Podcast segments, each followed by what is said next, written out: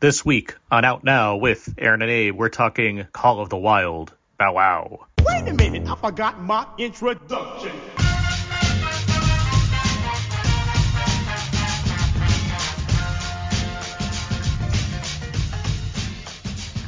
We are now recording, and this is Out Now with Aaron and Abe. I am Aaron, and as always, this is... Abe, hello! Hi. Out Now is a film podcast where Abe and I discuss new movies weekly. We cover some various movie topics. We jump into mostly spoiler-free review. Then we jump back and do other fun movie topics. This is episode three ninety-six. three ninety-six. three ninety-six. I mean, you know, it's not as cool as three ninety-five. That just rolls off the tongue. I suppose. But three ninety-six, it sounds like it's like a cool area code before you, like, dial some, like, fancy fancy number. It's like, oh, like, yeah, they're all divisible by three. Yeah, I know. Yeah, yeah. It's the divisible hotline. Yeah, that's what it is. It's the divisible hotline mm-hmm. found in Escondido, California. Exactly. Yeah, it's Escondido specifically. um, and this week for three ninety-six, we're talking The Call of the Wild, the Aroo! adaptation of the classic uh, Jack London novel, and mm-hmm. uh, that's what we're doing. Uh, no guests this week, just Abe and I. Mm-hmm. Having a bit of fun with the, the old twosome here. It's kind of just the way, yeah, you know, we're we're going old school. It's our nostalgic throwback as we approach episode four. Throwback, throwback, throwback. yeah. yeah. Yeah. As we as we approach four hundred, we're just like really feeling nostalgic about like a lot of things. We're waxing poetic. Or just not enough people wanted to talk about or had seen The Call of the Wild. One of those. I prefer to believe in the poet the poetic stuff. Sure, but uh, no, we got we got some guests coming up for the next couple episodes that I, I'm aware of. So we'll. Uh, keep you guys informed on that front. But for now, let's get to some show notes. First up, I just mentioned episode four hundred. That is coming up in mid-March, if everything kind of plays out the way we have it planned right now. And uh, Abe and I, we plan to go over the, our favorite films of the decade, which I think will be a fun conversation. And we're in the early stages of planning how that's going to go and everything. But I think there's a lot of cool stuff to go through as far as uh, going over the movies that we uh, think really stood out as far as the last ten years are concerned. Mm-hmm. Spoiler alert. A lot of James Franco movies. I have to. I had. So this week I did publish my personal list of my top one hundred films of the decade. So you're saying I shouldn't go look at it? You don't necessarily need to. Uh, if you want to, you can. I mean, but it's not because it's like it's different from our top tens. I feel like where there's a real surprise there, where this is more like, yeah, this is a neat way to analyze the year. Regardless, I'm trying. Now you mentioned, I'm trying to think how many films does James Franco feature, feature in in my top one hundred films of the decade list. Maybe I, one. I can think of one right now. I'm trying to. There yeah. could be another one because he has a lot of like random small roles, but I I, I know there's one. There's one specific. Interesting. But, okay. Uh, anyway. So yeah, that's going on. That's our four hundredth episode that's coming up in a few weeks. Um, things that are already up. Our new commentary track for the film Witness, celebrating its thirty-fifth anniversary, a Harrison Ford film, fitting with the Harrison Ford film we're talking this week. Uh, Brandon Yancey and I, we are happy to talk about the film Witness because we think it's kind of perfect.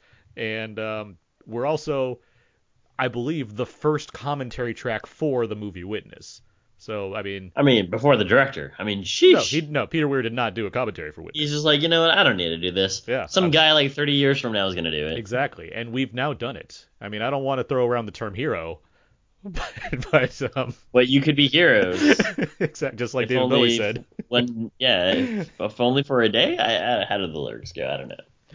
But, uh, yeah, so that's up there now. It's a lot of fun. We uh, we talked a lot about the film uh, from both an informational standpoint and from a fun standpoint. We always have to like, like that fun in these commentary tracks. So, yeah, find that one now, along with all of our other commentary tracks and everything else on iTunes. Speaking of iTunes, you can go on there. You can search for our show Out Now with Aaron and Abe, and you can give us a star rating and review. That has to be the smoothest segue I've ever had to get to that part. But, um, it's like just very little commentary in between. It'd be it'd be great to uh, get some new reviews on there, especially as we approach our legendary four hundredth episode. We we got one pretty recently, which is pretty cool. It'd be nice to get some yeah. more. Yeah. Thank you so much in advance. And uh, yeah, that's it for show notes now. So let's get to some know everybody. For each week we try to ask each other a few questions for the podcast. We better set the tone for it and better get to know everybody. Know everybody. Is that pretty on point? It was all right. It was all right. Well, everybody will hear it back. They'll know how it sounded. Abe, I got a question.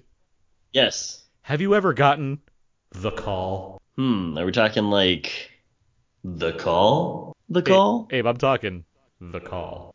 Mm, I want to say that I've never gotten the call. Mm-hmm. I've gotten many calls, but uh-huh. not the call. Yeah, I got many calls just today. Mm. But not the call. A lot of people call. So oh, you too, never never the call. Not a lot of people. No. Okay. Mainly just my girlfriend and my, uh, my grandmother. But, uh, so there was a telemarketer a that I avoided. Call. Oh, you gotta get you gotta turn on that whole entire auto spam blocking. I've oh my god, don't get me started with the auto spam. I felt like I've done it multiple times and still it feels like they're running rampant. There you days. Are. Yeah. It trumps America. It's got weirdly political. Well, I've got a question for you. Who's a better prospector, Harrison Ford or Tom Waits? I'm glad you asked this question because it's an important question. It's super relevant as well. And yes, Anna and I, we did see this movie in theaters on Friday, and we she certainly made reference to Mister Pocket. Um, definitely Tom Waits. Like I agree. Because like Harrison Ford, he's just like, I don't ever want the gold, but he like randomly goes up there. That was perfect, by the way. And I'm, just, I'm complimenting myself because I know that was perfect. But, um, I, I had to turn around to see if Harrison Ford was in my house. He just ran, I'm just right here. I just sit here all the time. Uh, he just randomly. Oh no! Now, now he's going Batman style. Yeah, he got he got dark. It was in the shadows because he's sitting behind you when you're doing a podcast in the shadows. Ooh, spooky. Um, but he just like randomly shows up. Is like, I guess I'm getting gold now, and like starts panning and just glucks in. Tom Waits, we see a.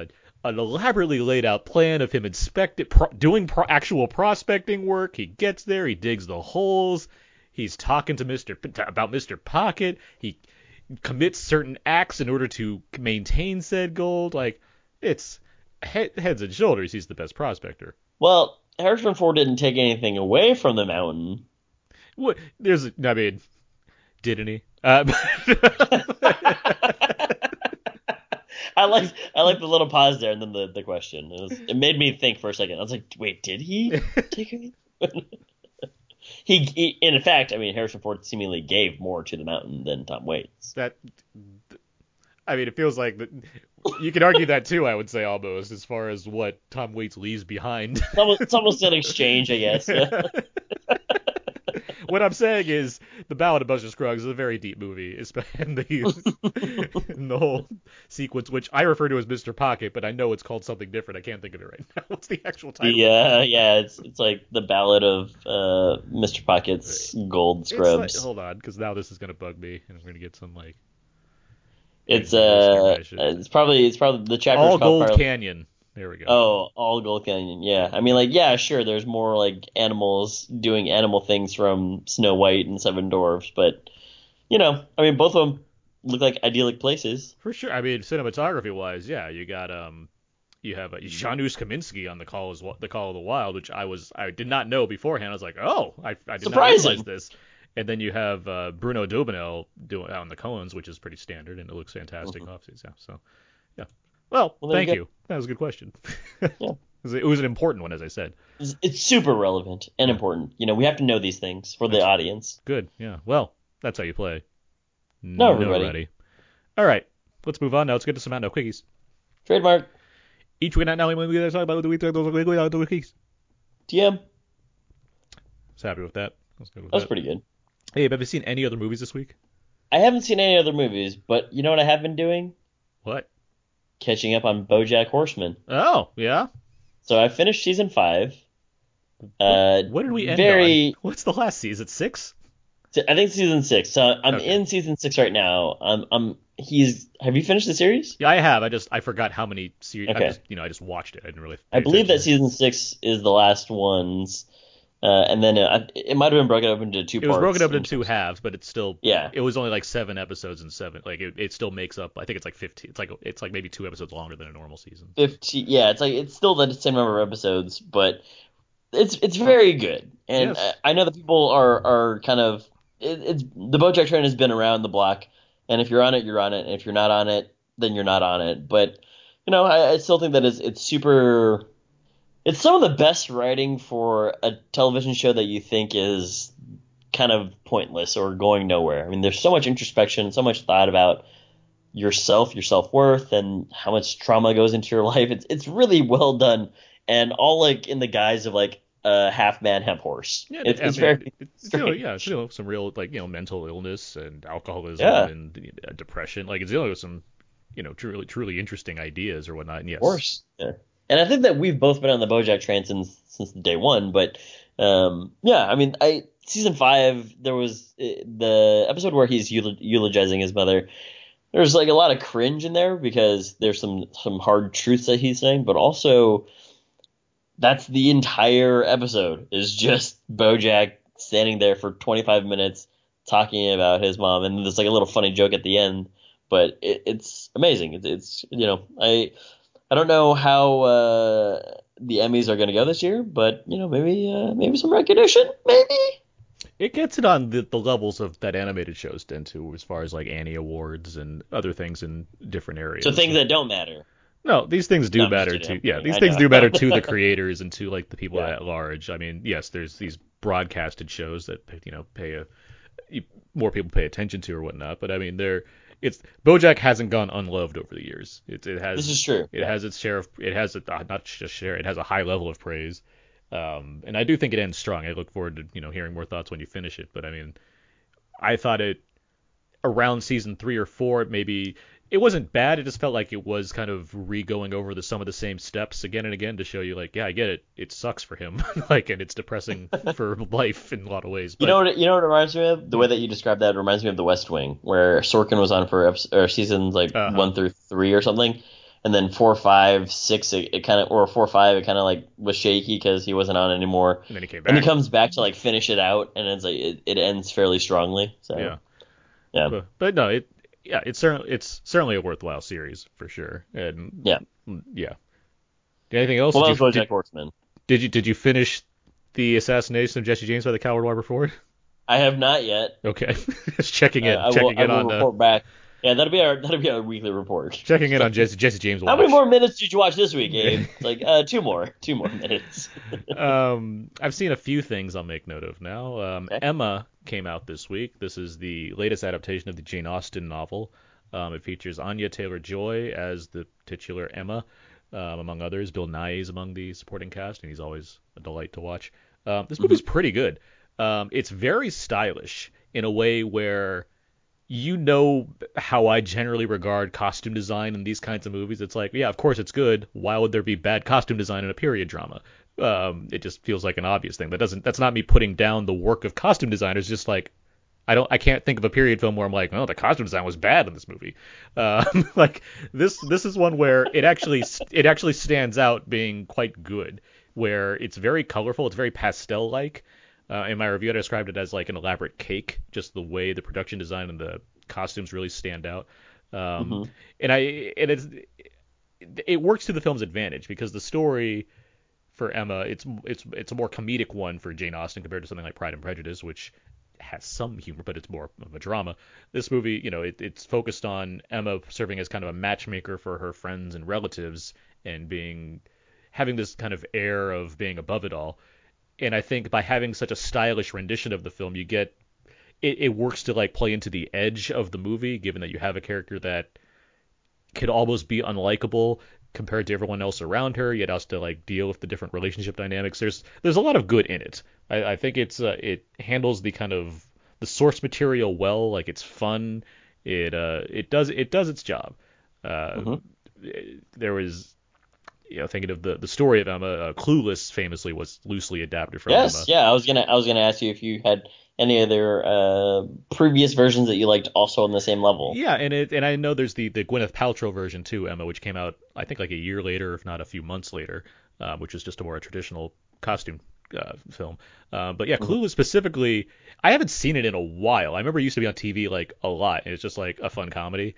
Um, but it was weird like watching this version and trying and like matching it up in my head as far as like how the story plays out and like which characters who comparatively. But like regardless, yeah, this is just a, it's a good version of the movie, like or of the story. It uh it does its job. Um, cool. I saw yeah. another film that came out this week in a limited release and it's on V O D now. It's called Standing Up Falling Down. Um, it's with Ben Schwartz, recently the voice of Sonic the Hedgehog, uh-huh. and, and uh, Billy Crystal. And Billy Crystal, Billy C. Does uh, he play his dad? He n- no, although there is a joke about that because he's old. And naturally, if they're hanging out together, you're gonna think they're father and son. Uh, but no, Ben Schwartz plays a stand-up comedian who's basically failed. He went to Hollywood, and he just didn't make it. So he goes back to his hometown, um, and while he's at a bar one night, he meets Billy Crystal, who plays a dermatologist in the in the town he's from, who's an alcoholic. Um, the alcoholism comes from having uh, uh, kids that don't respect him and a second wife who's passed away. So he's just kind of, like, out. Uh, he's still, like, during the day, he's functional and whatnot. He can be a doctor and everything. But the two strike up a friendship. And it's just this, like, it's a pretty small-scale story as far as being, like, a guy who's trying to figure his life out and an older man who's trying to figure their, their life out. And the two of them just, you know, form a friendship. And it's nice. It's a nice little comedy. Like, you've seen this kind of indie drama comedy before, but it's a good version of that kind of story. Um, hmm. I, th- I, th- I like Ben Schwartz in general. I think he's a good comedic presence, uh, whether it's super obnoxious in Parks and, Reser- and Re- Recreation, which I think he's pretty hilarious in, or in just standard other comedies, or his various appearances on Comedy Bang Bang, the podcast that I'm a big fan of. Like, he's a, he's a fun presence. So seeing yeah. him, I do like when he's on with Horatio. For sure. So hearing a, or seeing him in, like, a movie where he's ostensibly the lead, um, it works out pretty well. But Billy Crystal is great in the movie. Like, Billy Crystal, this is probably the most dramatic he's been in since... She's Mister Saturday Night, a film from, like, back in the early nineties. Um, Mister Like he, Saturday he, night. He doesn't tend to do, like, this kind of stuff where it's, it's not necessarily darker. It's just, like, it's real and human, so it doesn't have to, you know, it doesn't rely on nothing but comedy. So he has some, like, mm-hmm. emotional beats to play, and he does really good. He does a great job. So I, I was very happy to see Billy Crystal in just, you know, a good performance in a good movie. He hasn't he doesn't act very much anymore. He hasn't been in a major movie since. Pfft, early two thousands, late two thousands, maybe. Just some random, I think there's some random comedy where it's like him and somebody else, or like the grandparents of somebody. I cannot think of what this is, but I know it's like some grand, random like family comedy thing. But outside he of yeah, is the grandparents. Uh, yeah, it feels. You like know what I'm talking like, about? It's like him and yeah, like, I know like, like it's, it's like it's Bette like Midler or something kind of like that. Yeah. yeah, it's one of those. Yeah. And you know, obviously there's the Monsters universe like that, but that's voice. Well, I mean, that's, that's, yeah. And he's still getting paid off. In terms of him being like in a movie in a comedic performance, it's been a minute, and yeah, he's just really good here. So I was very impressed. Um, yeah, that's Standing Up, Falling Down. Okay. And um, another movie I watched. This one, this is on Netflix. Um, it came out a little while ago. It hit Netflix not too long ago. It came out a little while ago. It's called Sweetheart. It's from director J D. Dillard, who did Slight. Remember the? It's the kind of that urban magic yeah. movie from a few years back. Yeah, that this guy's is, gonna. That guy's been tapped to do some Star Wars stuff. Yeah, apparently. He has been, and I see why. Because Slight's on, and I saw that one in theaters, and I thought it was like it was pretty good. Like it had its, it, it had stuff that really worked about it. This movie's even better. It involves, um, it stars uh, Kiersey Clemons, who was in Dope. Among other yeah. things, more recently, um, she's yeah. she's uh, we, the the movie starts and she's stranded on an island. You don't know what happened or whatnot. She's just on an island, and it's you know basically Castaway for a little bit as far as her trying to figure out like what to do, and without getting too much into it, there's another thing that reveals itself, which makes life on an island that she's trying to escape very challenging. And I'll leave it there because the movie's only like eighty minutes. Like, it's not a long film, um, but it's very effective in what it tries to do. It complicates things by adding on other scenarios to have to deal with. It, like, it'd be easy to figure out what this thing is, but even then, like, I, going into it, I knew, I guess, what kind of movie it was going to be, but I didn't know, I didn't like know anything else as far as what I was going to see. So, I mean, it's, I mean, to say it's a thriller is not a spoiler, but I just don't want to get too far into that. But regardless, it's for like what I assume is a low budget film, despite being set on a desert island. It's it looks great. It's a good looking movie. Like I can see like why Star Wars rumors are coming about for him because he's for one thing he comes from the J J Abrams school. Like he was, I believe he was like the assistant for J J and like you know worked with him on various. Talk, talking about getting coffee for him or like assistant director kind of. No, thing? like a, yeah, like no, like low, low level work that kind of thing. Like mm-hmm. uh, not you know above intern, but not like you know that's a, a unit director or anything like that. But just a guy uh-huh. that's kind of like learned from him. A, an, a young ingenue, some would say. but, um, a young ingenue. but uh, no, he, he, like, the way he ratchets up tension and works with, again, a low budget, I think is quite impressive. So, yeah, Sweetheart, that's on Netflix. And, again, eighty minutes. like, that's not a hard investment right there. No, um, not at all. But, but it's quite good. And that's on No Quickies. Tim? Let's move on now. Let's get to our, some of our trailer talk. We're talking about the, some of the newest movie trailers of the week, when they're coming out, what we thought of it, what have you. Um, we got a couple trailers this week for you guys. We're talking, uh, first up, Minions, colon, The Rise of Gru, which is the sequel to the spin-off slash prequel of the Despicable Me series. um, This is the latest Minions film. It features, again, the Minions and now Gru um, in young form as he tries to become a villain um, that can impress. A part all. of, yeah, part of like the master villain group. Yeah. The film stars, of course, Steve Carell as young Gru, as well as Taraji B. Henson, Michelle Yeoh, R Z A, Jean-Claude Van Damme, Lucy Lawless, Dolph Lundgren, Danny Trejo, Russell Brand, Julie Andrews, and Alan Arkin. So a, a lineup of people a that you expect of, a lot of names to that just hang out all the time and have tea. Not even know who they really are unless you really know the person. But um, yeah, that's that's this movie. It's from Illumination. Abe, you know my feelings on Illumination. Where where are you at with the trailer for this movie? Wait, what are your feelings on? No, I'm just kidding. uh, uh, the trailer looks less hectic than the other trailers for Minions and Fair. The Despicable Me things. Yeah. So with that in mind, I think I was able to bear through it, and I was able to cohesively figure out what this movie is about. Um, am I am I a fan of the Minions? No. And I have I seen all the Despicable Me series? No. But I know that it's it's much more uh, of a frenetic pace, and it's much more for families. I, I would say that this one probably not going to be all that different, but I think my questions are just, I wonder how far back they're going to keep going. Like, it's like what you said, that they, they had Minions before they before time, and then they became Minions, and then now it's like young Gru with hair, and he still sounds and looks the same, except you know he's he's like two feet tall. So I, I would love to go see uh, Minions, you know, the the Wonder Years, and just see how Gru Gru like you know voiced by Daniel Stern, obviously, um, or or I guess like. Yeah, just like going through high school and then going through college, just seeing how that works out. I mean, presumably this will be probably the biggest worldwide hit of the summer, and um, you'll get that movie. Yikes! Uh, I don't have the number in front of me, but the first Minions movie did make like a billion point three dollars. Like at the time, it was like in the top ten for highest grossing movies of all time. Like it's ridiculous how popular these Minions films are, um, and Despicable Me. I. I mean, I'm not going to say I don't care, because for whatever reason I have seen these, and it's like, all right, I don't particularly like any of these movies. Like, I gave a soft pass to Despicable Me three, just because I guess I was numb to it at that point. But, like, this movie, I don't disagree with you about the presentation in the trailer. Like, it does look like it has a clear idea of what it wants to do, where my biggest issue with Minions, the first one, was, well, for one thing, you have John Hamm and Sandra Bullock, and they're just not very good in the movie, but also the Minions can't carry a movie. This one at least has Gru, something familiar, so it's, I hate to call it like the Avengers of, of the Illumination movies, but you do have the, both the, the Despicable Me and the Minions, like that kind of combining to make one movie, which is essentially just a Despicable Me prequel, but regardless, it it has something that it can work for as far as de- delivering on some kind of story, so I guess the biggest issue is, well, I mean, he wants to be a villain, but we know based off the other Despicable Me films that he eventually doesn't want to be a villain anymore. So it's like, what's the point of it? so it's no. Beyond, but it's Illumination, so yeah. It's all about just stupid fun antics and all that. So whatever. I mean, so. It's gonna like what you said. It's gonna make so much money. It's not really gonna matter. I mean, our our opinions are just like it's not. It's not the movie for me, but it's definitely a movie for for some people. Yeah, I mean, there's an audience for it, but I mean, and far be it for me to tell people what to like when it comes to their. Especially, no, you, you, know, you can tell them there. You, you can tell them. But I mean, it's not like there's not better quality children's entertainment out there either. But again, there are people that legitimately like these movies. So what can I say? That's what I can say.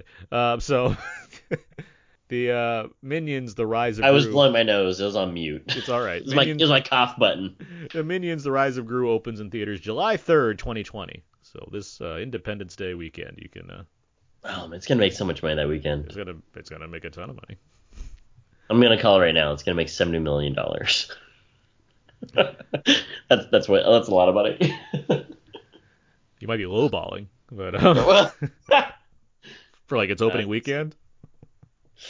Yeah. Anyway, uh, um, the next film we're gonna talk about is The Personal History of David Copperfield. This is the latest film from director and uh, co-writer Armando Iannucci, who is massively popular for his work on the series Veep, as well as the In the Thick of It, and the films In the Loop and The Death of Stalin. This latest film has him going in a slightly different direction here because he's adapting Charles Dickens' famous novel David Copperfield. It stars Dev Patel, and it tells the story of this uh, young man who uh, we just we learn a lot about, to say the least. It's a famous book. You can look it up. I do a better description than I can give you right now of David Copperfield, a fairly dense novel. Um, but regardless, Abe, what are your thoughts on uh, on this film based off this trailer? Um, I was wondering when he was going to get to the magic tricks, but I guess that, that comes much later. I think that comes like two hundred years later. But uh, as the trailer was going along, I thought, oh, well, it looks like another it looks like another drama period piece where Dev Patel is like searching for something. It's going to be sad. And then it says from director Armando Iannucci, and I was like, this is great. And then the trailer also flips on a whimsy. It, it starts showing you much more, I guess, fun and fanciful things. I mean, there's a great punch fight with, uh, uh, I forget her. Now I'm thinking about her. I'm forgetting her name. I'm, I want to call her Kate Blanchett, but it's not Kate Blanchett. Um, in any case, there's a lot Tilda of great Swinton? stuff that Tilda Swinton. Thank you. Okay. Um, there's a lot of uh, fun things that happen in this movie, but then also visually, there's some very unique things that I was seeing just from the trailer uh, that I'm curious to see how it's going to play out in the theaters. So I'm excited for it. I mean, Armando Iannucci, we, we know him as being a satirical political writer. Uh, with but, a potty and, mouth. with a potty mouth, for sure. But I am curious now this turn, because this is an adaptation of a work that has been around for hundreds of years.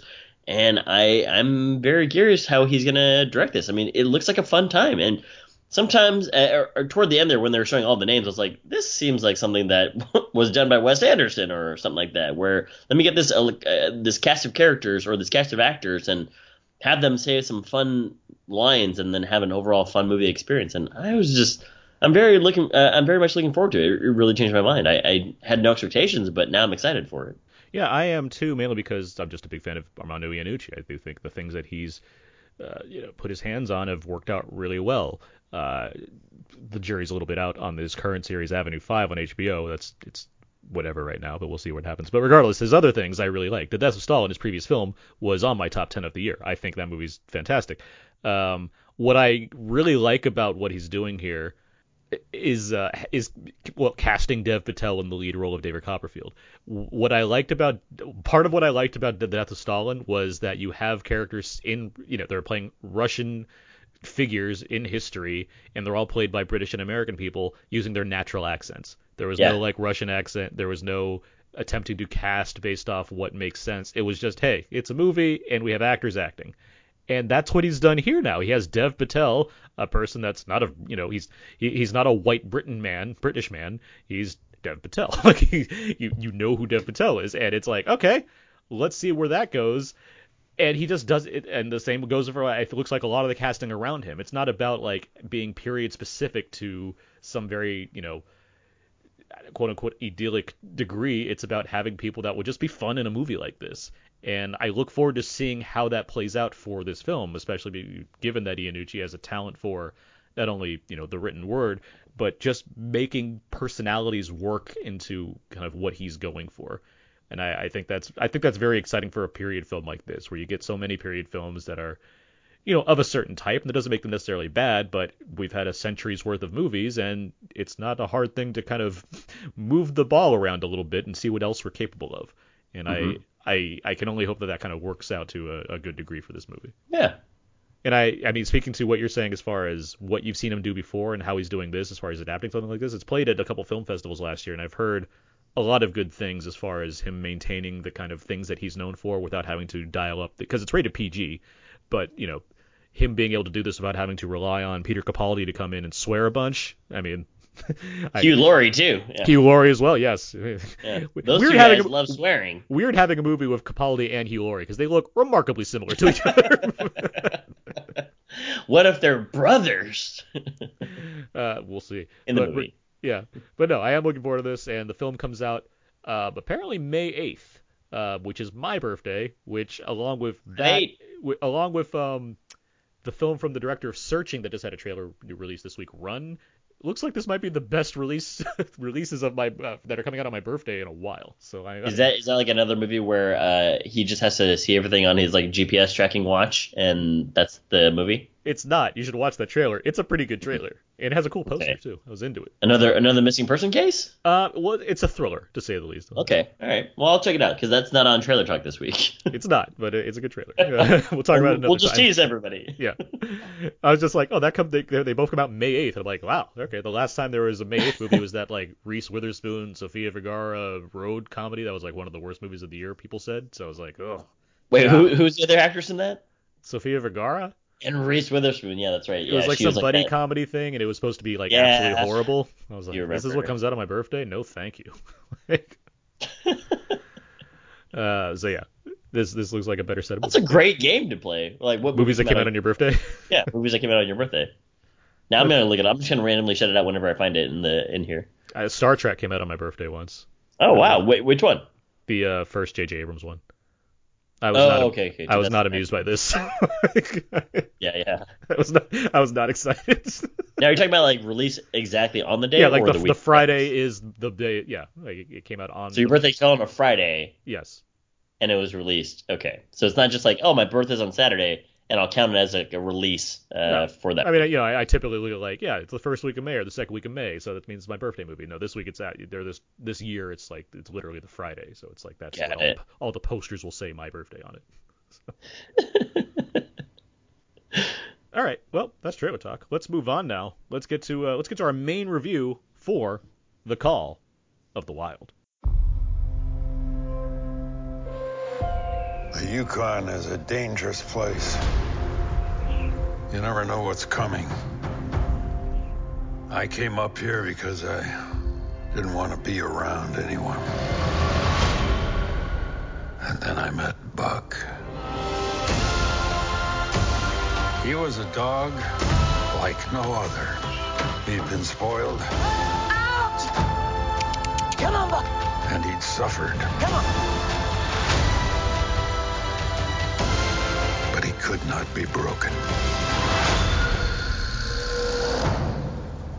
All right, that should have been some of the trailer for The Call of the Wild, adapted from the nineteen oh three novel by Jack London. The Call of the Wild tells the story of a Saint Bernard slash Scotch collie dog named Buck, who is stolen from his California home and sent to the Yukon. There he becomes a sled dog at first, eventually crossing paths with John Thornton, played by Harrison Ford.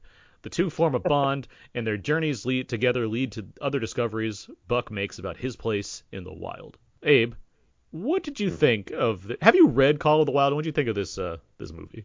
To be honest, I haven't read Call of the Wild. I think it was elementary school reading or at most my mid-junior high school reading, but it just never was in it on any of our lists, and I never really sought it out. I was reading stuff like uh, The Sign of the Beaver and uh, and Hatchet and those other books, but I never read Call of the Wild. I, I've also never read other dog movies like Where the Red Fern Grows. But um, in any case... That's the, a sad one. I read that one, too.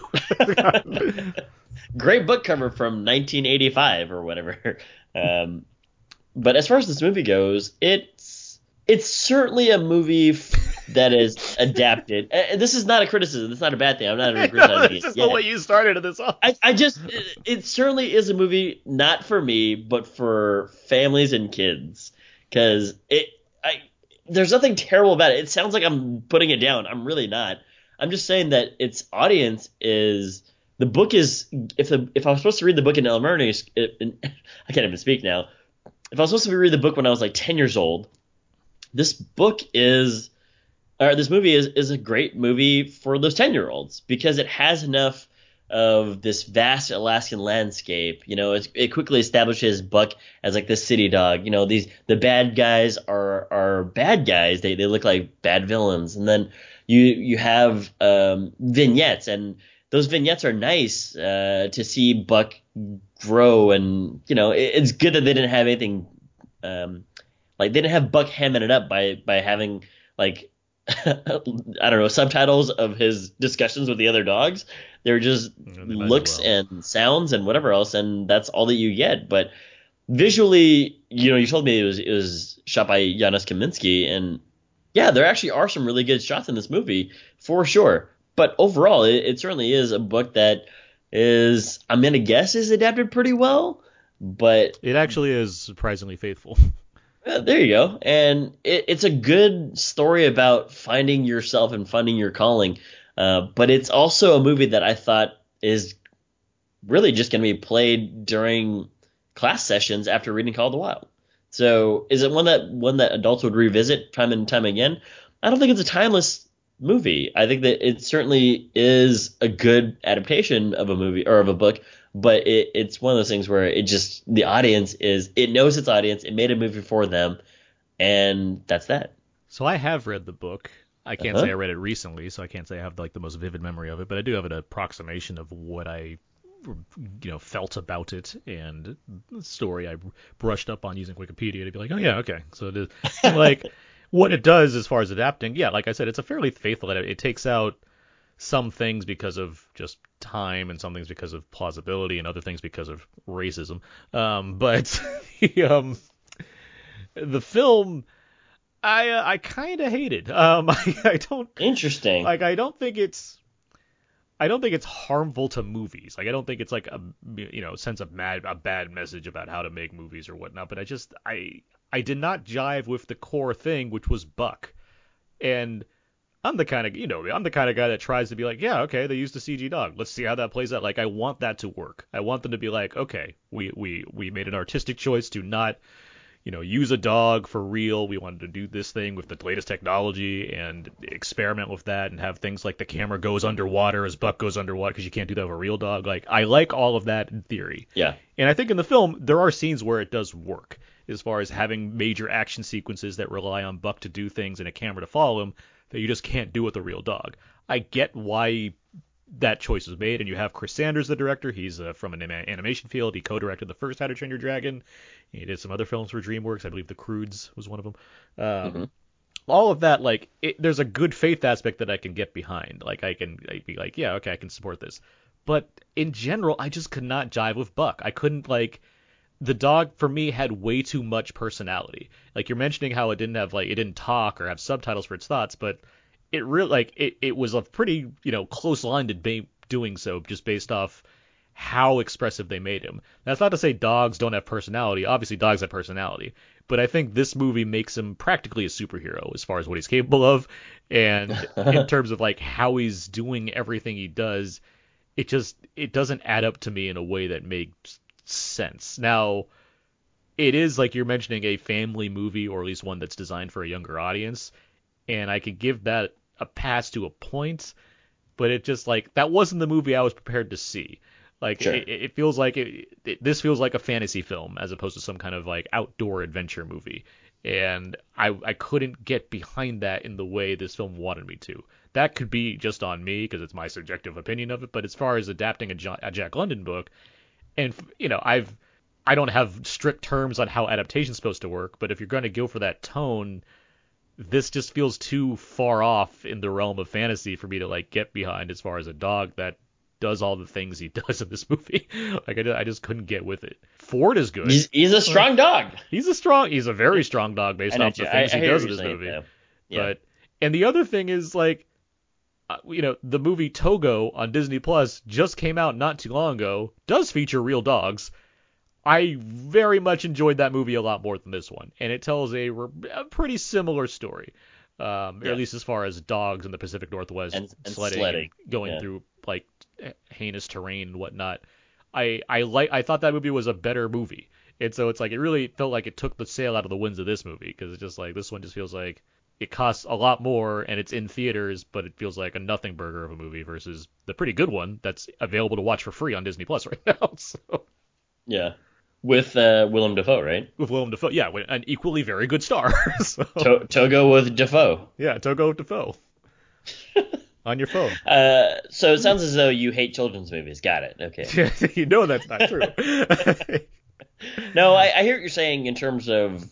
Uh, I was going to call him Togo, in terms of Buck having seemingly extra strength. And he seems like this, an X-Men. He seemed like the lost X-Men. It only seemed that way when in one scene specifically where he's got to go save something. Yep. Uh, That's where I thought it. That's like, okay. So yeah, an and I was X-Men like, now. oh, why are, why are the other dogs not helping out here? Or the other animals not helping out here? I guess they just really want to see if he could do it. Um, but I, I certainly... Uh, gave it uh, that sort of pass in the earlier parts because he's being guided by some spirit dog. Can you explain that part? Not really. Oh, it, so it doesn't really come up in, in the writing. I don't believe so. No, not a spirit dog specifically. No, like it's... like the the actual manifestation of the Call of the Wild. Yeah, that that's.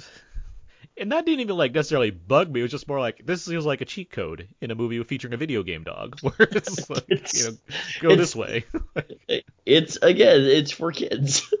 Uh, as far as the actors go, Harrison Ford is good in here. There's a part where he has his shirt off and he's like in the lake, and I was like, is that his body? Because he's like almost like seventy something years old. It's like he's still really buff. So uh, good on to Harrison Ford, and then also the guest, he's here too. Oh, yeah, the Beast. Yeah, the Beast. Dan Stevens. The Beast is here, yeah. No, Dan He's, Stevens. Uh, so there's a note, like, you have him, you have Omar Sy, who I actually think is also pretty good Omar in this Sy- movie. Yeah, yeah. Um, Bradley Whitford early on, um, Karen Gillan. Like, there's a number of people that all have Disney contracts, presumably. They're all here. I, I almost thought that the other person in that person's trio uh, uh, was Aaron Taylor-Johnson. But He, he did look like somebody, right? The guy who, like, yeah, I was like, like is the, that... Aaron, the third part of that trio, right? Yeah. yeah.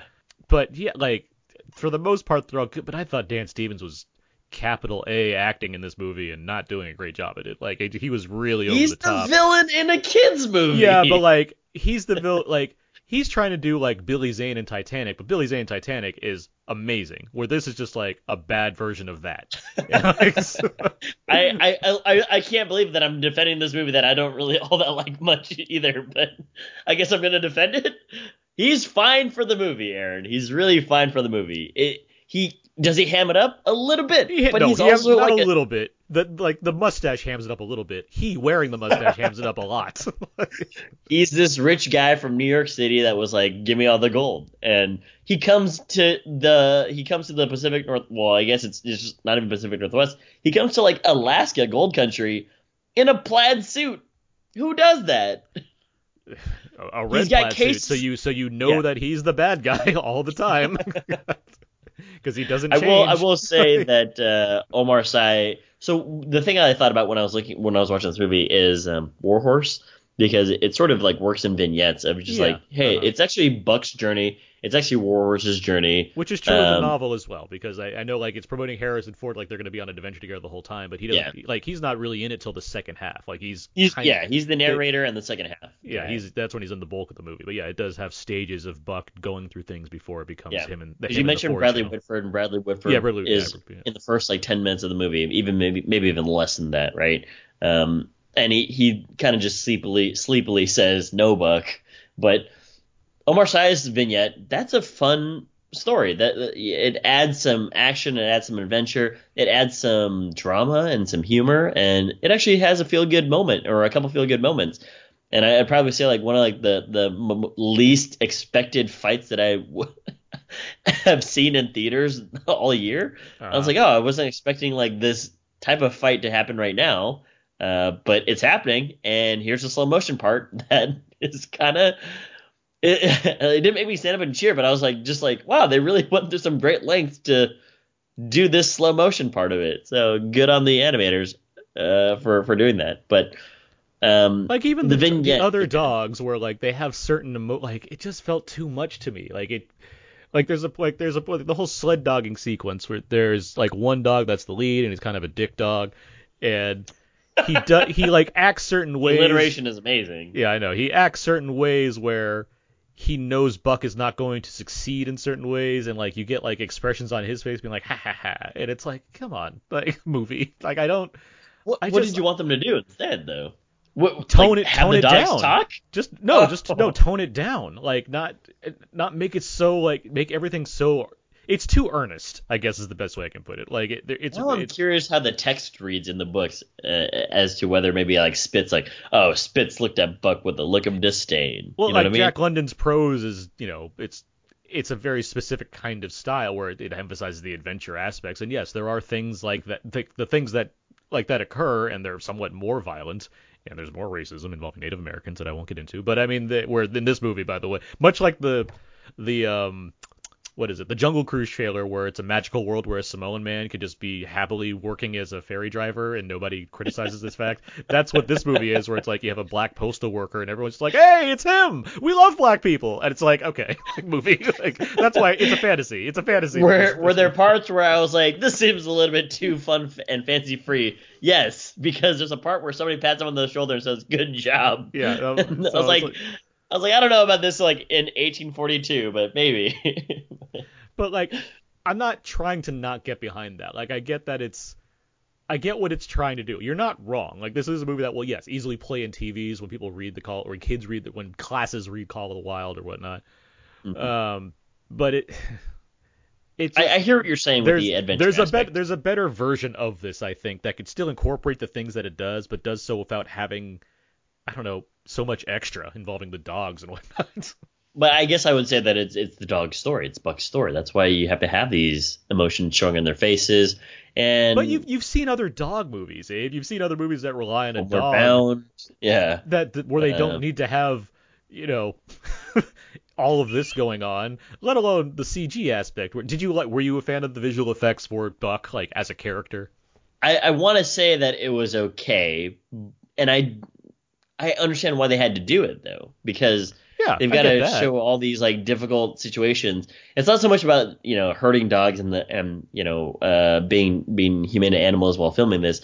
It's just that they they have to like they show him going off and do his own things. Yeah, yeah. So be, it's very difficult to do that if you don't have um, one hundred percent complete control over it, right? So yeah, I, I, as far as like the rendering of it looks.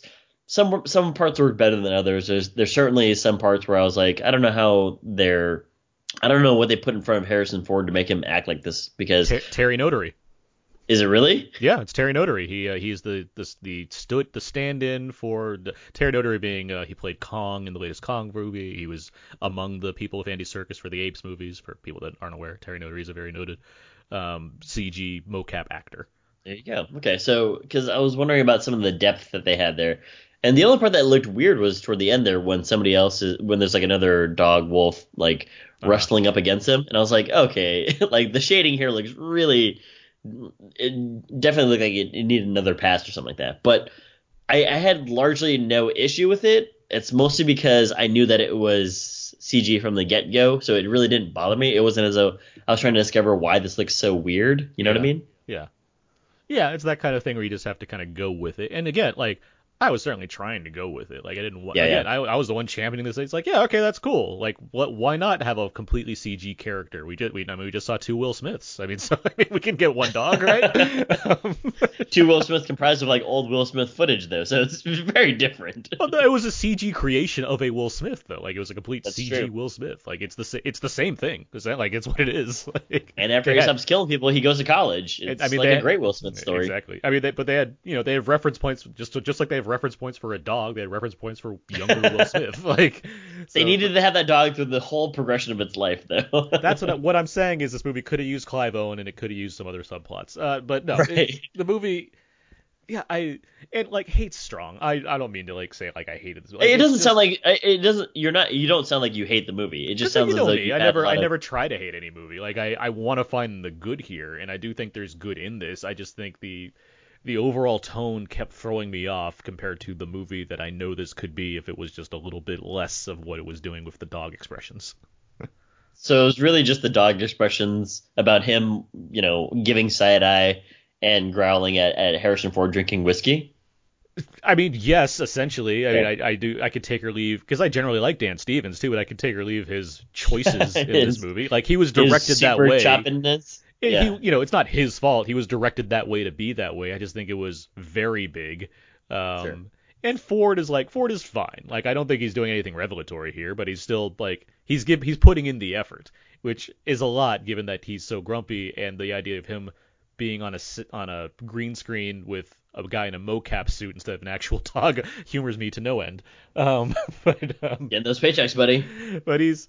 You know, he's choosy. It's not he, he doesn't he didn't have to do this movie if he didn't want to. So like yeah. I, I imagine he I mean being a being a you know an outdoorsy kind of guy, being getting the chance to be in a Jack London movie, that makes sense to me. Like, why yeah. wouldn't you get Harrison Ford to be in this movie? I get that.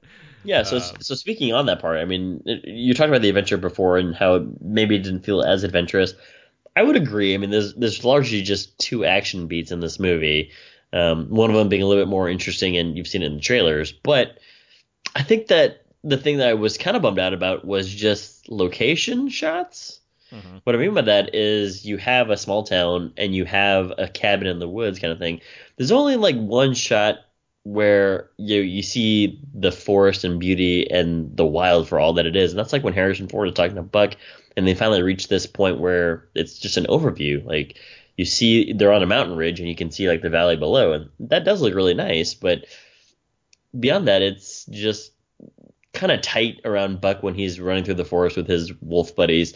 And it's location of interior house for Harrison Ford. So I'll, I'll add it didn't this. really, yeah.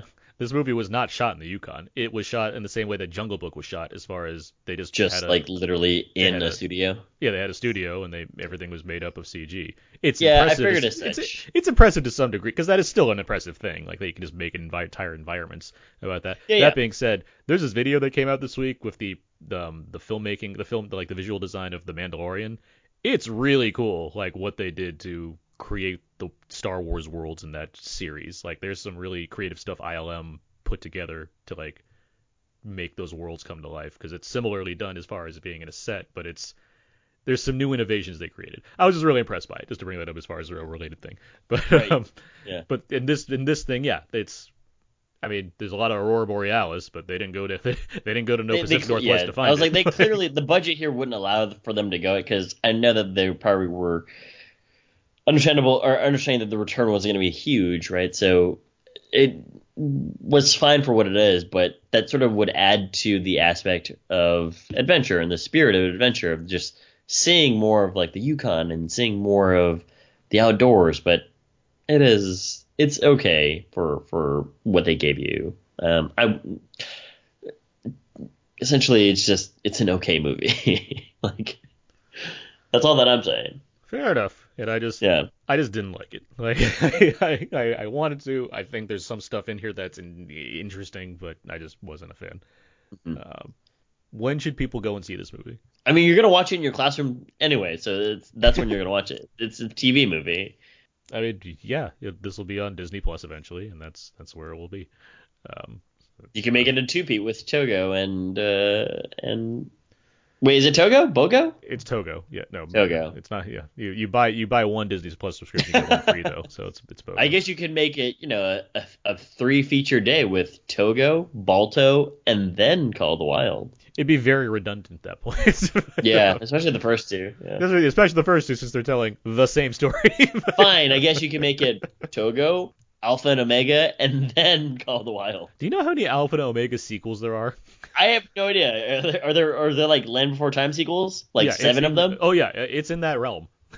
Oh wow, it is. That's, it is wild. That's kind of where Jarhead is going, and I know we're we're tangenting now, but Jarhead had like a lot of sequels that have no real relation to the first Jarhead at all, which was made by uh, who's it? Who's it directed by? Uh, Sam Mendes, of course. And shot by Roger Deakins. That's right. Yeah, one of those guys won an Oscar recently. And it wasn't who you think it is. um, yeah, no, there's. Uh, I'm trying to find the Alpha and Omega list of sequels. The number, I, I want to say. Uh, okay, okay. Let me give you a guess first. Okay. Um, four. I want to say that there have been Alpha and Omega, and then there's been three sequels. I think you should up that. What? Let me, let me find this. Where is this? Okay, I was. I thought you were looking at a whole number already, but I'm trying to find it still. I, okay, there's, there's so I wanna. Uh, yeah, I'm gonna say four. Do you have a number in, in mind before you check okay, it out? Hold on. Here, here we go. Oh, okay. You've already seen it now, and now you can answer. One, two. Okay, I know the answer. Okay, what is the answer? There are seven Alpha and Omegas and one are short. Are you kidding me? uh huh. Didn't Alpha it just come out like in twenty fourteen? twenty ten. twenty ten. Okay, it's been. Al- Ten years. A a holiday adventure. The Great uh, Wolf Did Games. You say holiday? Howl. It's howl Very dash clever. A day adventure. Yeah. The Great Wolf Games. The Legend of the Sawtooth Cave. Family Vacation. Mm-hmm. Dino Digs. Mm-hmm. The Big Furries. Fur-ease. Mm-hmm. And Journey to Bear Kingdom. So to be honest, you could also do this with Call of the Wild because Buck is great at delivering mail. And so you could have Buck delivers the mail, Buck delivers the whatever, and then Buck versus the bear. And like, there's so many spin-offs that you could do here. It's actually really fun watching him deliver the mail. I mean, he could almost be the next Ernest, is what I'm saying. Yeah, exactly. Yeah, Buck plays basketball, and then he teams up with Air Bud. There's a lot of there's a lot of there's a lot of ideas here that we could you know we could have Buck do things. All right. Well, that was our review of the Call of the Wild. Let's move on now. Let's get to uh, Abe. What um, what's time on? For maybe a quick game here?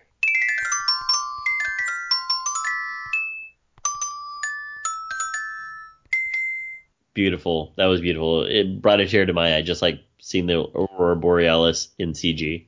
Yeah, that's that's what it should do. Um, I have a game this week. Okay. It is called Dog Day Afternoon or Whenever. Um, Wait, is this about robbing banks? I wish it was, but no. It's just a it's a fancy title for a game of knockout where we go back and forth trying to name movies from a particular topic until one of us runs out. Well, that's not fair. I've already named like sixteen dog movies. Well. That means that you just can't name those sixteen dog movies. Dang it! Or you can, but regardless, uh, we're going to do just that. I have two topics, and one, the first one is dog movies, so we'll start with that one. And um, basically, right. We're going to go back and forth naming dog movies until one of us can't name them anymore. We'll get a three two one count um, for the other as far as uh, giving them a chance to do so. But yeah, we'll just kind of keep doing it until we can't do it. All right. All right? Ready? You're, you're yeah, let's go. You start. Oh, right now? Yeah, go. Alpha and Omega. And we need full titles. Well, I'll just say that. Uh, Alpha colon Omega? No, that one's full. Yeah, but if you're going to try to name the sequels, you can't just do two. Uh, Homeward Bound, The Incredible Journey. Mm, Benji. My Dog Skip. Um, Bolt. That's a good one.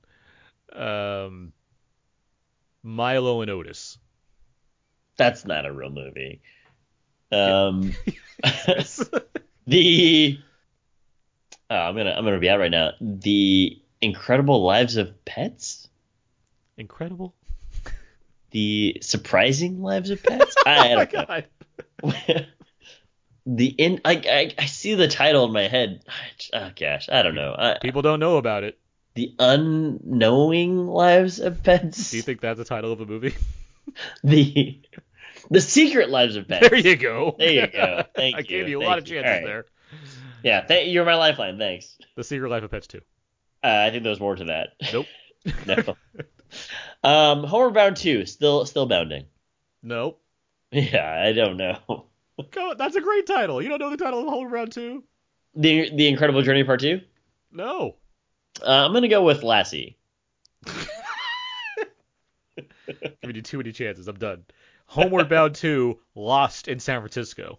That is ridiculous. That is a great title. Am I kidding? But that's like a Home Alone thing now. they, did they meet the Wet Bandits? They should have. They met Sinbad. Uh, let's see. Another dog movie. All Dogs Go to Heaven. I don't know if there's a subtitle. All Dogs Go to Heaven two. Yeah, I don't know if there's a, I don't know that there's a sequel. There is a sequel. I don't, I don't think there's a subtitle, though. Uh, I'm going to go with... Oof. I mean, are you going to count the Fox and the Hound? The Hound is a dog. Yeah, but, you know, there's a fox there, too. So there's cats in Homeward Bound. What does it matter? Yeah. Okay. Okay. Shiloh. Um, hmm. A dog movie. With uh, a dog, yeah. No, it's uh, that one movie with um, Tom Hanks. Yeah. um, Lilo He's and him, Stitch. And the other's the other. I'm, I'm out. You're out. Turner and Hooch. You got it. There, there no, it no, no. I'm out. I'm out. All right. Canine is the Jim Belushi version. All right. That was the first one. Okay. The second one's easier. Harrison Ford movies. Human movies? Human movies, yeah. Harrison Ford movies. Okay.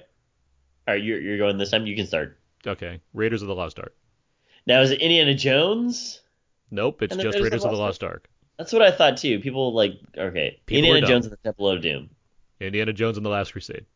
Witness. Indiana Jones and the Kingdom of the Crystal Skull. Oh, yeah. um, Sabrina. Hollywood Homicide. Oh, uh, with Josh Hartnett. Mm-hmm. Um, well, as beneath. I had an affair with her. Do you uh, like this breakfast I got you? Frantic. um, The Fugitive. I was going to say Money Train, but it's The Fugitive. the other, the, another the, one with Train. Yeah, the V H S has him running against the subway. um, uh, Star Wars. Is there more to it? I mean, the first one's called Star Wars. Yeah, and then they later gave it another title, too. Later, right? Okay, yeah. Later it's A New Hope, but I'm there calling it what it was called what it was called in nineteen seventy-seven. I agree. Star Wars. I'm not, I, exactly, I know what you're talking about, but, you know, some of the listeners don't. I'm going to go with Return of the Jedi. Uh, the Empire Stop. Strikes Back. Yeah. Um, hmm. I believe uh, they are Star Wars colon these things, but it's okay. Uh, we know what they are. Uh-huh. Oh, The Secret Life of Pets Part two. Star Wars The Force Awakens. Oh, right. There's more Star Wars yeah, there's movies. There's more Star Wars movies. I know. It's weird, right? uh, Star Wars The Rise of Skywalker. Just um, name the middle one. Yeah. Um, uh, K- K nineteen, The Widowmaker. Oh, that opens up Clear and Present Danger? It does, even though that one I named is not a Tom Clancy movie. But, um, yeah, yeah, yeah. But now it's you're just another. It. It's another submarine movie, like that other Tom Clancy movie that doesn't have Harrison Ford in it. Patriot Games. I think those are the only two. Yeah, that concludes the Jack, the, the Tom Ryan, or uh, Tom, Jack, Tom. The, the Jack Ryan Tom Clancy movies. Uh, Air Force One. Get off my plane. Mm-hmm. Um, snakes. It's a different movie. Um, snakes? Why not? I don't know no snakes. Uh, it's such a good quote. Snakes, uh, snakes. I don't know no snakes. I don't know no snakes. Firewall. Oh, that's right. Is that the one with uh, where he says, "I stood on you, stood on my shoulders," and like, and then I stood on your neck. Um, no, no, that's another one. That's another one? Shit. Yeah, no, that's the one where it's, give me back my family. Yeah, that's the one where like, they're doing electric cars. But I'm going to name... I know this is over three seconds. I had it in my head. It's slipping. So hold on. I do have one. No, I'll count you down. It is not three seconds. I'll, I'll start counting if it gets too long. Oh, hold on, hold on here. It's... um, uh, Oh, Jackie. Hmm? nineteen forty-two? seventeen? forty-two? forty-two? Yes, it's, seven, it's forty-two. seventeen forty-two, when baseball was running rampant. No, I said I said nineteen forty-two. I heard a seventeen forty-two in there. Ender's Game. forty. Oh, shit. He was good in that. He's good in both uh, of those. Yeah. Uh, let's see here. Hmm. I think I might be done, though. Trying to go back to... Ooh, ah, what's that one movie? Um, damn it. Hmm? I, I don't have it, but yeah. I want it. Broadcast News? Nope. There are, uh, there are other movies like that that he's in, but that's not one. I know. I was thinking. Uh, I'm, I think I'm out. All right. Uh, Working Girl. Working Girl! That's the one I was thinking. I know that's the same year. It was like during the eighties when, like, yeah. you know, people yeah. were doing office movies. Yeah. Because um, that's it. That's the one with Melanie Griffith. It's a good movie. It's a, yeah, it's a really good movie, and he's really good in it. There's a lot of great actors in that. Sigourney Weaver, uh, Alec Joan, Cus- Joan Cusack got an Academy Award nomination for that movie. She did? I think she, no, she did she win for that? She and Sigourney Weaver got nominated. So did Melanie Griffith. I can't remember. Did yeah. Joan Cusack win for that movie? I don't know if Joan Cusack won for it. I mean, that's amazing. She, she did. No, she, she's she was not. She was nominated. She didn't win. For yeah, it, she yeah. she's like a fun. She's a fun friend character, but yeah. yeah. I mean, you gotta know Academy Award nomination. You never know at this point. Yeah. I mean, good job on her. I didn't know that she got one for that, but that movie yeah. is that movie has an incredible cast and it's a pretty good movie um, with like a solid ending. So yeah, sticks the landing. Yeah, it All really right. does. Yeah. Well, I won both those rounds, and that's how we there play Dog Day Afternoon or whenever. All right. I was going to uh, call that game. Thank you. Let's move on to uh, Out Now feedback. Feedback, feedback, feedback. This is where we go over the various questions and answers on our Facebook page, facebook.com slash Out Now podcast, where we asked a number of listeners a question. We asked questions to a number of listeners, and they gave us uh, answers, and uh, we didn't get any new questions this week, but uh, we got all the answers here. So uh, it's okay. Favorite films about a human and their dog. Michael Lee has White Fang and Hachiko, which, you know, do you think Richard Gere put that dog up his butt? Okay. Chris has I Love Dogs. Damn, I should have named that one. Yep. Uh, Patricia has Old Yeller. Mary has Art of Racing in the Rain. Jeff has Spaceballs. Um, Jay has Turner and Hooch. Todd has Frankenweenie and The Thin Man. Scott has White Dog, of course. Irene has Snoopy Came Home. No, Snoopy Come Home. And lastly, Scott writes, well, if you're going to have a dog, have a telepathic dog at least. A boy and his dog. Those are a lot of good dog movies. Yeah. Um, you know, I forgot Marley and Me. How dare I? Yep, you did. You did forget that. Yep. Owen Wilson, come on. Wow, Marley. All right, next one. Favorite movie dog. Tyler writes Scooby-Doo. Joe has Cujo. Chris has Yep Cujo or The Sheepdog and Demons two. Alan Aguilera, friend of the show, has Brandy from Once Upon a Time in Hollywood. Justin has Old Yeller. Irene has Benji. Jim Dietz, friend of the show, has Shithead from The Jerk and Barf from Spaceballs. He's a Mog, half human, half dog. He's his own best friend. um, Rachel has Lady and the Tramp. Nippon has Chance from Homeward Bound. Catherine has Lassie, because she's old, she says. And Maxwell has Uggy, the dog from The Artist. Oh, yeah. That's right. F- the first recipient of the Palm Dog Award at Cannes, the Cannes Film Festival, I believe. Uh, was it Cannes, like C A N N E D, and it, he they won a, a can of dog food? No, as we all know, it's the James Cann Film Festival, so he would just show, he just showed up there with a bone and said, here you go. Yeah, classic Sonny. Um, the next question is favorite film set in Alaska or the Pacific Northwest, uh, a k a the P N W.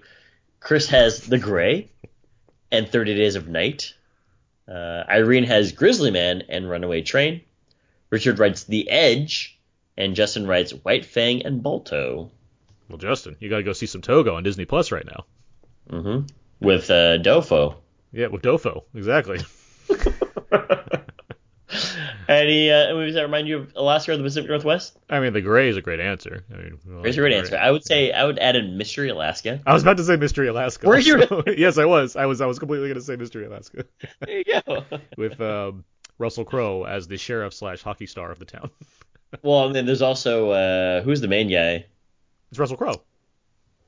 No, but there's there's like another or his buddy who's like a, a goofy drunkard guy. I forget. All right. He was like a he was like a T V staple for like the, in the nineties. I forget his name though. Let me and see. he was in he was in Black Hawk Down. He's the guy who he he plays uh, Michael Durant in Black Hawk Down. He's the helicopter pilot. Black Hawk Down? Yeah. Who are you thinking of? Maybe I'm thinking of the wrong movie. Like how many? I mean, like I know, like like Jeremy Piven's one of the helicopter pilots in Black Hawk. Who's the other helicopter pilot? There's uh maybe I'm thinking of the wrong movie. Because like Mystery Alaska's got Russell Crowe. Oh, and, like, Ron Ron uh, Eldard. Oh, Ron Eldard. Okay. Yeah. All right. There you go. It's been a minute since I've seen him. Yeah, me too. But yeah, like Burt Reynolds is in there. Hank Azaria. But- There's a lot of yeah, there's a lot of big people in this movie. And that's when Mike Myers was huge, so the fact that he had like a minute cameo meant that he was in like all the trailers for the movie. Yeah, Kevin Durant is in this movie. Scott Grimes. Mm-hmm. Mm-hmm. You say Scott Grimes. Adam like everyone Beach knows. Is in this movie. Well, yeah, you got if you have a Native American, Adam Beach is probably around somewhere. Yeah, I mean he he is gonna get an honorary Oscar in like ten years, right? Like Wes Studi, yeah. Like Wes Studi. Like Wes Studi, they should have given those guys a chance to go, go up and speak. And I don't something. Like that they don't do that anymore. That's really... I mean, they do it at a separate ceremony. Like, do they do it at a ceremony? They do it at a separate ceremony, yes. Yeah, but still, I mean, these no, are... No, it's better to... Yeah, it's better to see it on the night. If you got an honorary Oscar, it's like, yeah, that's I should be a part of or the at Oscars. Least like, at least you should, you should have let them stand up and be applauded to. You well, know they're in mean? Like they're in the crowd, so they just put the camera on them. They're like, look, we were all we, together. We, it was Sigourney Weaver and was this Sigourney Weaver or Gina Davis? It was Gina Davis. Was Gina Davis, Wes Studi, and I believe like a famous cinematographer or something like that. Yeah, and they were sitting together. I don't know. Anyway. Yeah. Anyway, next question: what's a film where you never imagined there'd be a sequel, but there was? This is in reference to the other release of the week, Brahms, colon, The Boy two. Humorously titled the same way as the as the Rambo sequels, Rambo, colon, First Blood Part two. Ben has Dumb and Dumber springs to mind. Ben Conowitz, friend of the show. Jeff writes Mamma Mia, Why, My Big Crack, My Big Fat Greek Wedding, Delightful Surprise, Friday, Still Waiting on Last Friday, Rush Hour, Before the Days Where Every Hit Got a Sequel, and Matrix, I mean Keanu. So he had opinions about all those. Mm-hmm. Uh, Justin has uh, Fast and the Furious. These are movies that they didn't expect sequels to come from them. Right. Not that the sequels are good or bad. It's just more yeah, like you weren't expecting the, a the, the surprise that there was a sequel. Yeah. Irene has Breakin', Dirty Dancing, Chinatown, and The Shining. Luke Thompson, friend of the show, has The Ewok Adventure. Chris writes Donnie Darko and Blues Brothers didn't need sequels. two thousand one, but the sequel was quite good. He's not wrong. Hmm. Uh, Emma has everything after Terminator two Judgment Day was superfluous. But there are sequels, including the one that you named. And uh, William Babini, possible future guest of the show, It's a Wonderful Life. Oh, hey, William. Yeah. Uh, films you... Oh, I had a, I had answers for this question that I did not want to forget. Um, yeah. One was Indiana Jones. I for the, the for Crystal Skull.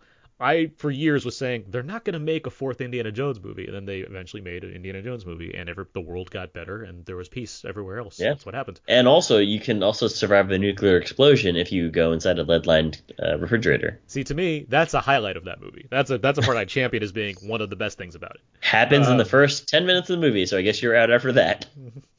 I mean... I also want to say, it's it's actually William Bibbiani. What did I say? I think you forgot an, an I in the middle. Okay. Yeah. Thank you. Thank you for that. Because I know that he'll be listening, and I know that he'll be he'll he'll say it on, on his YouTube show as well. Right. Um, the other one was Bad Boys three. I was convinced that they were never, like, specifically with Martin Lawrence and Will Smith, I was convinced they were never going to come back and do a Bad Boys three. There was just way too much talk for fifteen years. Yeah, it was like it had been in the rumblings for a long time. Yeah, and I was just like, when it, like they're not going to do that, and then they did do it, and it's surprisingly pretty good, and it's made almost two hundred million dollars here alone, which is impressive. So, what you gonna do? Exactly. Why that was for? That's that's why. It's like. Yeah, we we talked about some of the other ones before already, you know, including Alpha and Omega having, I guess, now seven sequels and and a holiday spinoff. Yeah, but um, I mean, those are like direct to D V D shit. Like, it's not like. You know, it's like, yeah, why why wouldn't they? Oh, you're talking just only in theatrical release. No, I'm, I'm talking like what movie you're looking at thinking they're never going to make a sequel to this, and then they did. Yeah, Jarhead is another one that we talked about. I was like, why would you need to make a sequel to this? It's a complete story as it is, and I guess people were like, where, where, how come the Marines aren't fighting? It's like, that's really not what the movie or the book is about, but I guess it's now just you weird have that they're like, the, the red-hot I P that is Jarhead is the way we can sell this, you know, military film. It's like, you can't just make one, like, and not, not, not involve the, the term Jarhead. Like, it's, right. Like, that movie wasn't a big hit, for one thing. It's like, yeah, but people are going to be like... Yeah, it really wasn't a big hit, and it was it more contemplated. It says Jarhead in the title, so now yeah. I have to see it. It's just so... It was much more content, and I guess that they were seeing Jamie Foxx with his shirt off shooting a gun. They're like, we need to see this movie! And then they're really disappointed. It was almost like, you know, it definitely wasn't what they were going for. But, Ooh, wow. yeah, I, I, I... There's a lot of movies that I think don't think we're, we're going to get sequels that I did. Are we talking about third series, third in a series, too? I mean, whatever works that you think... Teenage Mutant Ninja Turtles... Seer of the Ooze. I was like, this is done, and then there was a there was the third one. So anyway, all right, all right. The next question: caption this insane photo, and it was a a boy and a man in a pig mask. Uh, Christopher has see this little piggy did go to the market. Justin has so Abe walrus moose, huh? uh, George has uh, Professor Pig teaches a young Bruce Wayne the finer points of dinner etiquette. Todd has first look at Babe three. uh, Jason Ritter writes, you had it coming. Uh, friend of the show, Maxwell, has send a dinner at my place. And lastly, Mark has act for Christopher uh, Convery, remembering happier, better roles. I'm assuming that's because that's the actor, and he saw The Boy two and was not satisfied by it. um, should do the Could caption have been. more often. That that that's a fun one to do. We should do the caption this more often. There's plenty of stupid photos that I find for movies that we do every week. Uh, next question we have here, favorite Jane Austen film adaptation. Scott writes, they made another one. They made another one other than this, and he has a poster of Pride and Prejudice and Zombies. Hmm. Uh, Todd, leaving out front of the show, he has Clueless. Mm-hmm. Uh, Chris has two thousand five's Pride and Prejudice, but also loved Pride and Prejudice and Zombies. Maxwell Haddad has uh, two thousand five's Pride and Prejudice, also Clueless is great. And Rachel writes nineteen ninety-five's Pride and Prejudice with Colin Firth will always be my favorite, but I love most versions, including Clueless. Love and Friendship is a gem as well, which I believe Maxwell agreed with. That's the uh, Walt Stillman film, I believe, with um, Beckinsale and Chloe Sevigny, which is uh, pretty good. Mm. Yeah. Uh, yeah, I mean, everything that you guys named is is absolutely right. I mean, the Pride and Prejudice stuff, people really like all those adaptations. It's there's a lot trying, of them. Yeah, and they they're seemingly all well uh, well regarded. So, and I haven't seen the I haven't seen the two thousand. That's the Joe Wright film, and we're big fan. We like Joe Wright on this podcast. So I've heard that that wasn't bad either. I mean, I believe Knightley was Knightley was up for an Oscar for that movie. So is that true? Well, good job. Yeah.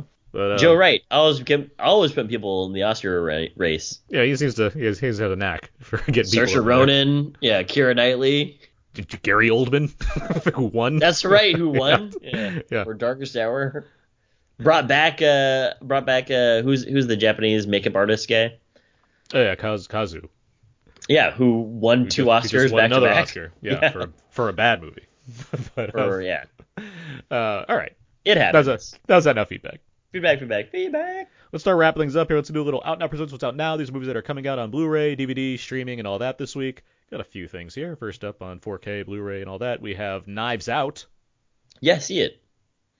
And if you can watch it again with the director commentary by Rian Johnson available online, you should do that. And he's got another commentary on the Blu-ray, a, a new one, what? too. There's two commentary tracks for Knives Out for this week. That's very fun. The one that's online is also on the Blu-ray as well. So okay, got it. Uh, Frozen two. Surprisingly, not very good. Not yeah. interesting. Not not not great. No. Yeah. I let it go. um, Color Out of Space. I was a big fan of this one. Um, this, this, is, this is the Nick Cage movie that's uh, adapted from a um, a oh. Lovecraft novel. Okay, so like a, another weird like bonkers movie, like Mandy type movie, right? Yeah, not quite as yeah. bonkers as Mandy, but still like it's quite good. I mean. It's not been very far in the year so far, so it's probably my, one of my favorite movies of the year right now. But I mean, it's early. But as far as like, what do I, what do I really like that came out this year? That's the, that's yeah. it. that's the, that's the one that I really like. Okay.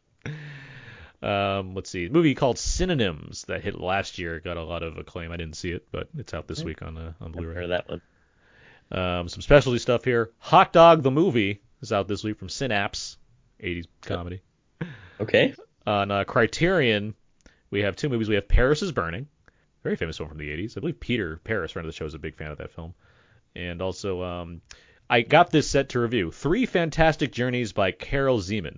This is a Czechoslovakian filmmaker who made um, very fantastical films in the sixties.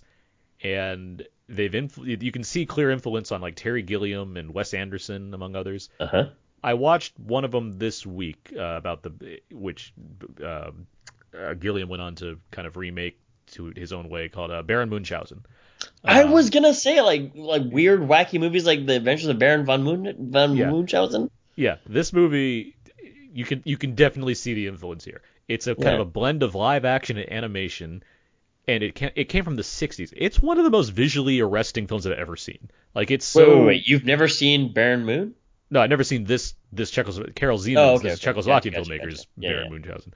It's gotcha. it's it's amazing. Like I don't I don't know how they made this work. And like it's so interesting and intricate in how it's designed.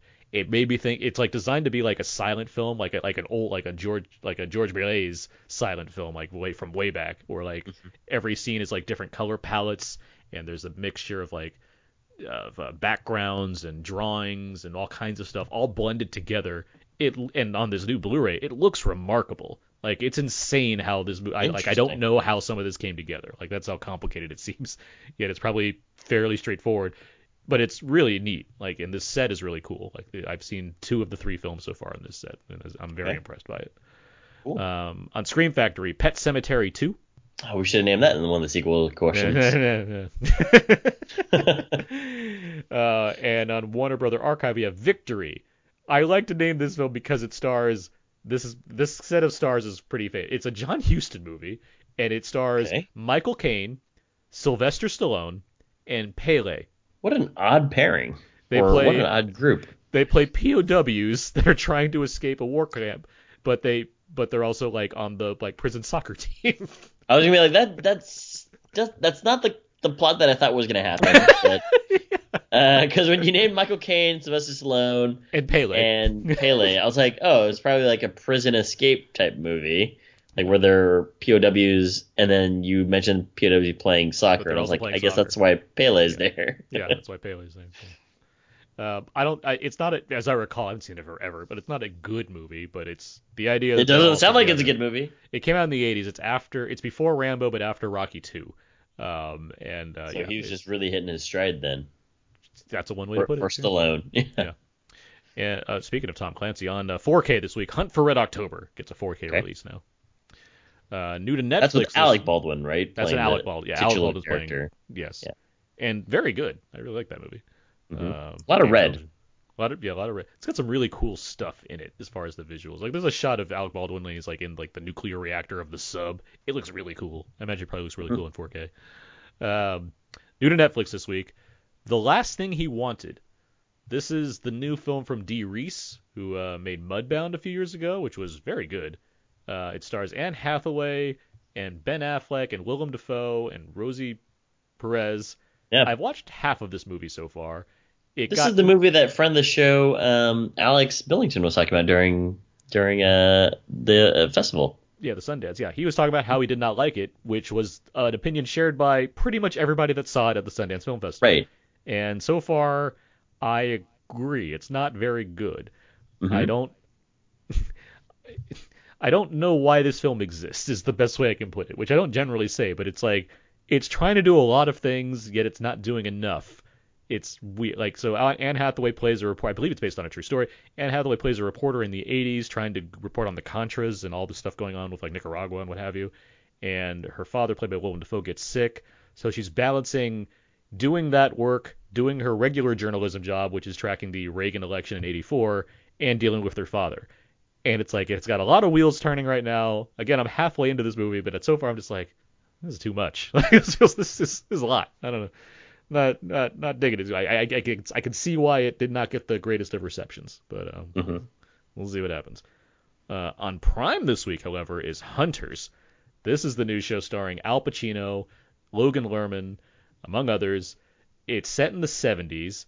It's about a group of, I guess vigilantes is the best way to put it, but people that have come together, some of them being Jewish, that are going after Nazis that are hidden in America. Mm-hmm. Al Pacino is the leader of this group. Logan Lerman is the newest recruit.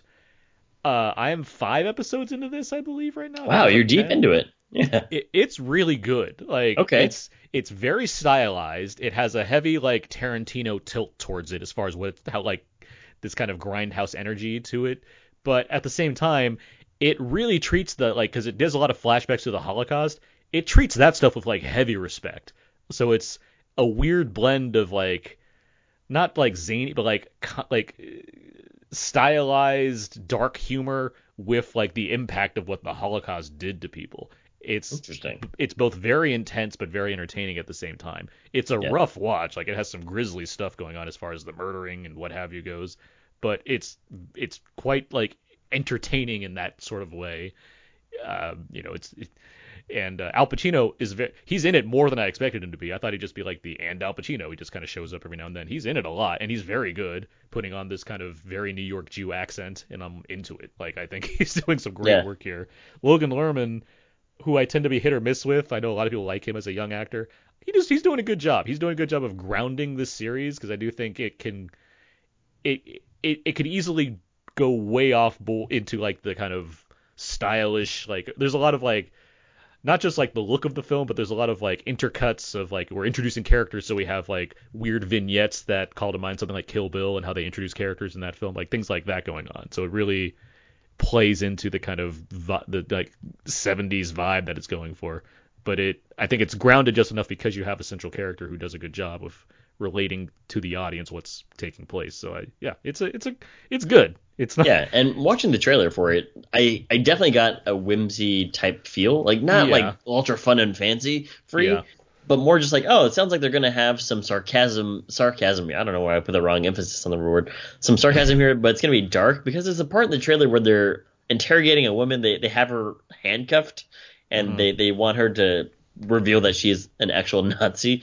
But the whole entire concept of it, I mean, we were talking about this since like X-Men Days of Future Past, or I'm sorry, X-Men um, First Class, is just like, yeah, have Magneto go through and, and have have a Magneto Nazi hunter kind of thing. And this certainly seems as though it's it's going in that direction. But it's on Amazon yeah. Prime, like you said, and it's available. Yeah. All of them are available right now. Yeah, he's like, yeah, it's gonna, it all it all launched like at the same time. Okay, um, it's not it's not a week by week. Actually, speaking of that, uh, on Disney Plus this week is the return of Star Wars Clone Wars, the animated series, which has its uh, final season out now. It's that is going week by week as opposed to all at once. If you're a fan now, of that how many series. how many animated series is, is, is, are there in the Star Wars universe? There are three, and they're three. all okay. they're all like mastered by Dave Filoni, a big guy in the Star Wars world, right? He's like a speaking of young ingenues, he's George Lucas's ingenue as far as uh, Star Wars is concerned. Whenever whenever you say ingenue, all I think about is like uh, a beef sandwich with French au jus sauce. Mm-hmm. Well, yeah, there was uh, there was Star Wars Clone Wars that was on Cartoon Network before Disney bought Star Wars, and okay. they that show got canceled, and then they made Star Wars Rebels, which okay. was set which was set between um uh the Jesus A New Hope the uh, the, the prequels and A New Hope yeah the, okay yeah in that area, and then Star Wars Resistance was the latest one, which just ended. It only had two seasons, and that was set between uh, Force Awakens and Return of the Jedi. So, oh, interesting. But since Star Wars Clone Wars got canceled, they made a final season now that's going to completely wrap up the arcs of certain characters that were taking place, and it's going to kind of correspond with Revenge of the Sith, which I'm very excited about because I do mm. like the, it was my favorite of these animated shows that they put on T V, and uh, so yeah, I'm, I, I'm so far so good because I watched the first episode. It's quite good. All right, and, uh, yeah, all right, all of that's out of the way. That's out. What's out coming out now? Um, next week's show. Next week we have The Invisible Man. The uh, latest from uh, director Lee Wannell, who previously directed uh, Upgrade a few years back, and of course is famously from that partnership with him and James Wan when they made the Saw films and what have you. Um, I'm looking forward to this. I've heard a lot of great things about The Invisible Man. So uh, Same. Yeah, so we'll uh, see how that shakes out. And uh, last we can do here, what should people go and see now, and what do you plan to see next? Hey, what should people see in theaters right now?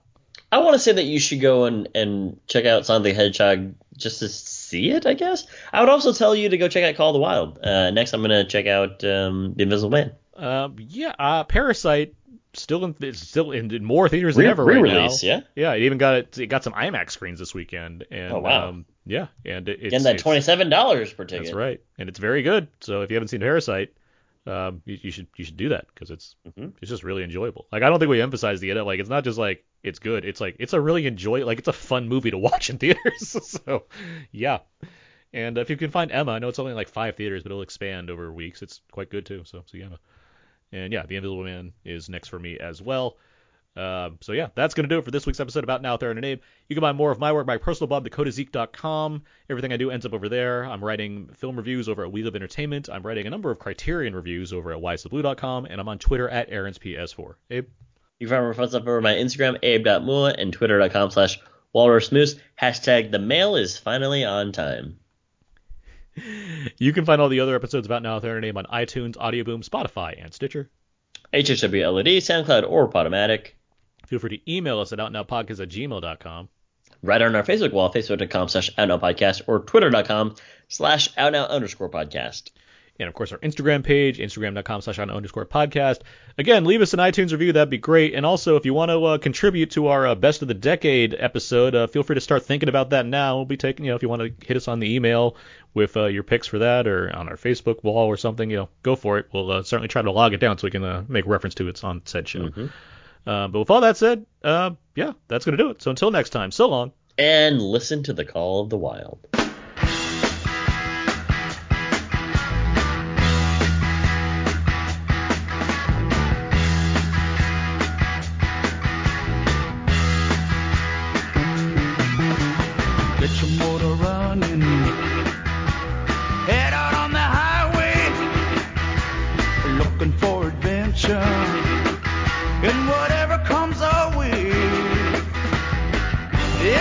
Go make it happen.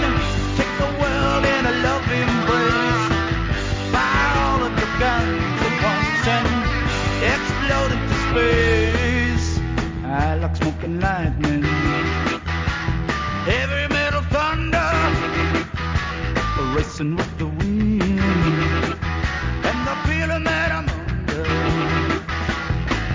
Yeah, darling, go make it happen. Take the world in a love embrace.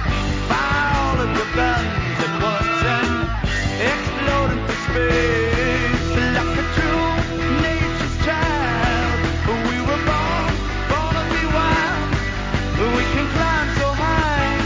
I never wanna die. Born to be wild.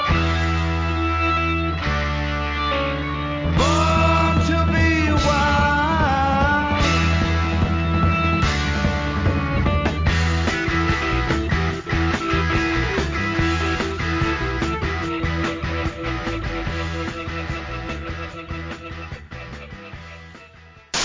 They play some of the trailer for Call of the Wild. You've been sleeping for two days on my bed. I'm Uh, doing, a lot of I'm weird doing, I'm doing the dog. side eye with the duck, which is not in the movie. Anna and I were No, it's disappointed. completely a different scene altogether. Yeah, pretty much. Come on, Buck. You're a good dog, Buck. All right. I think that's enough of that.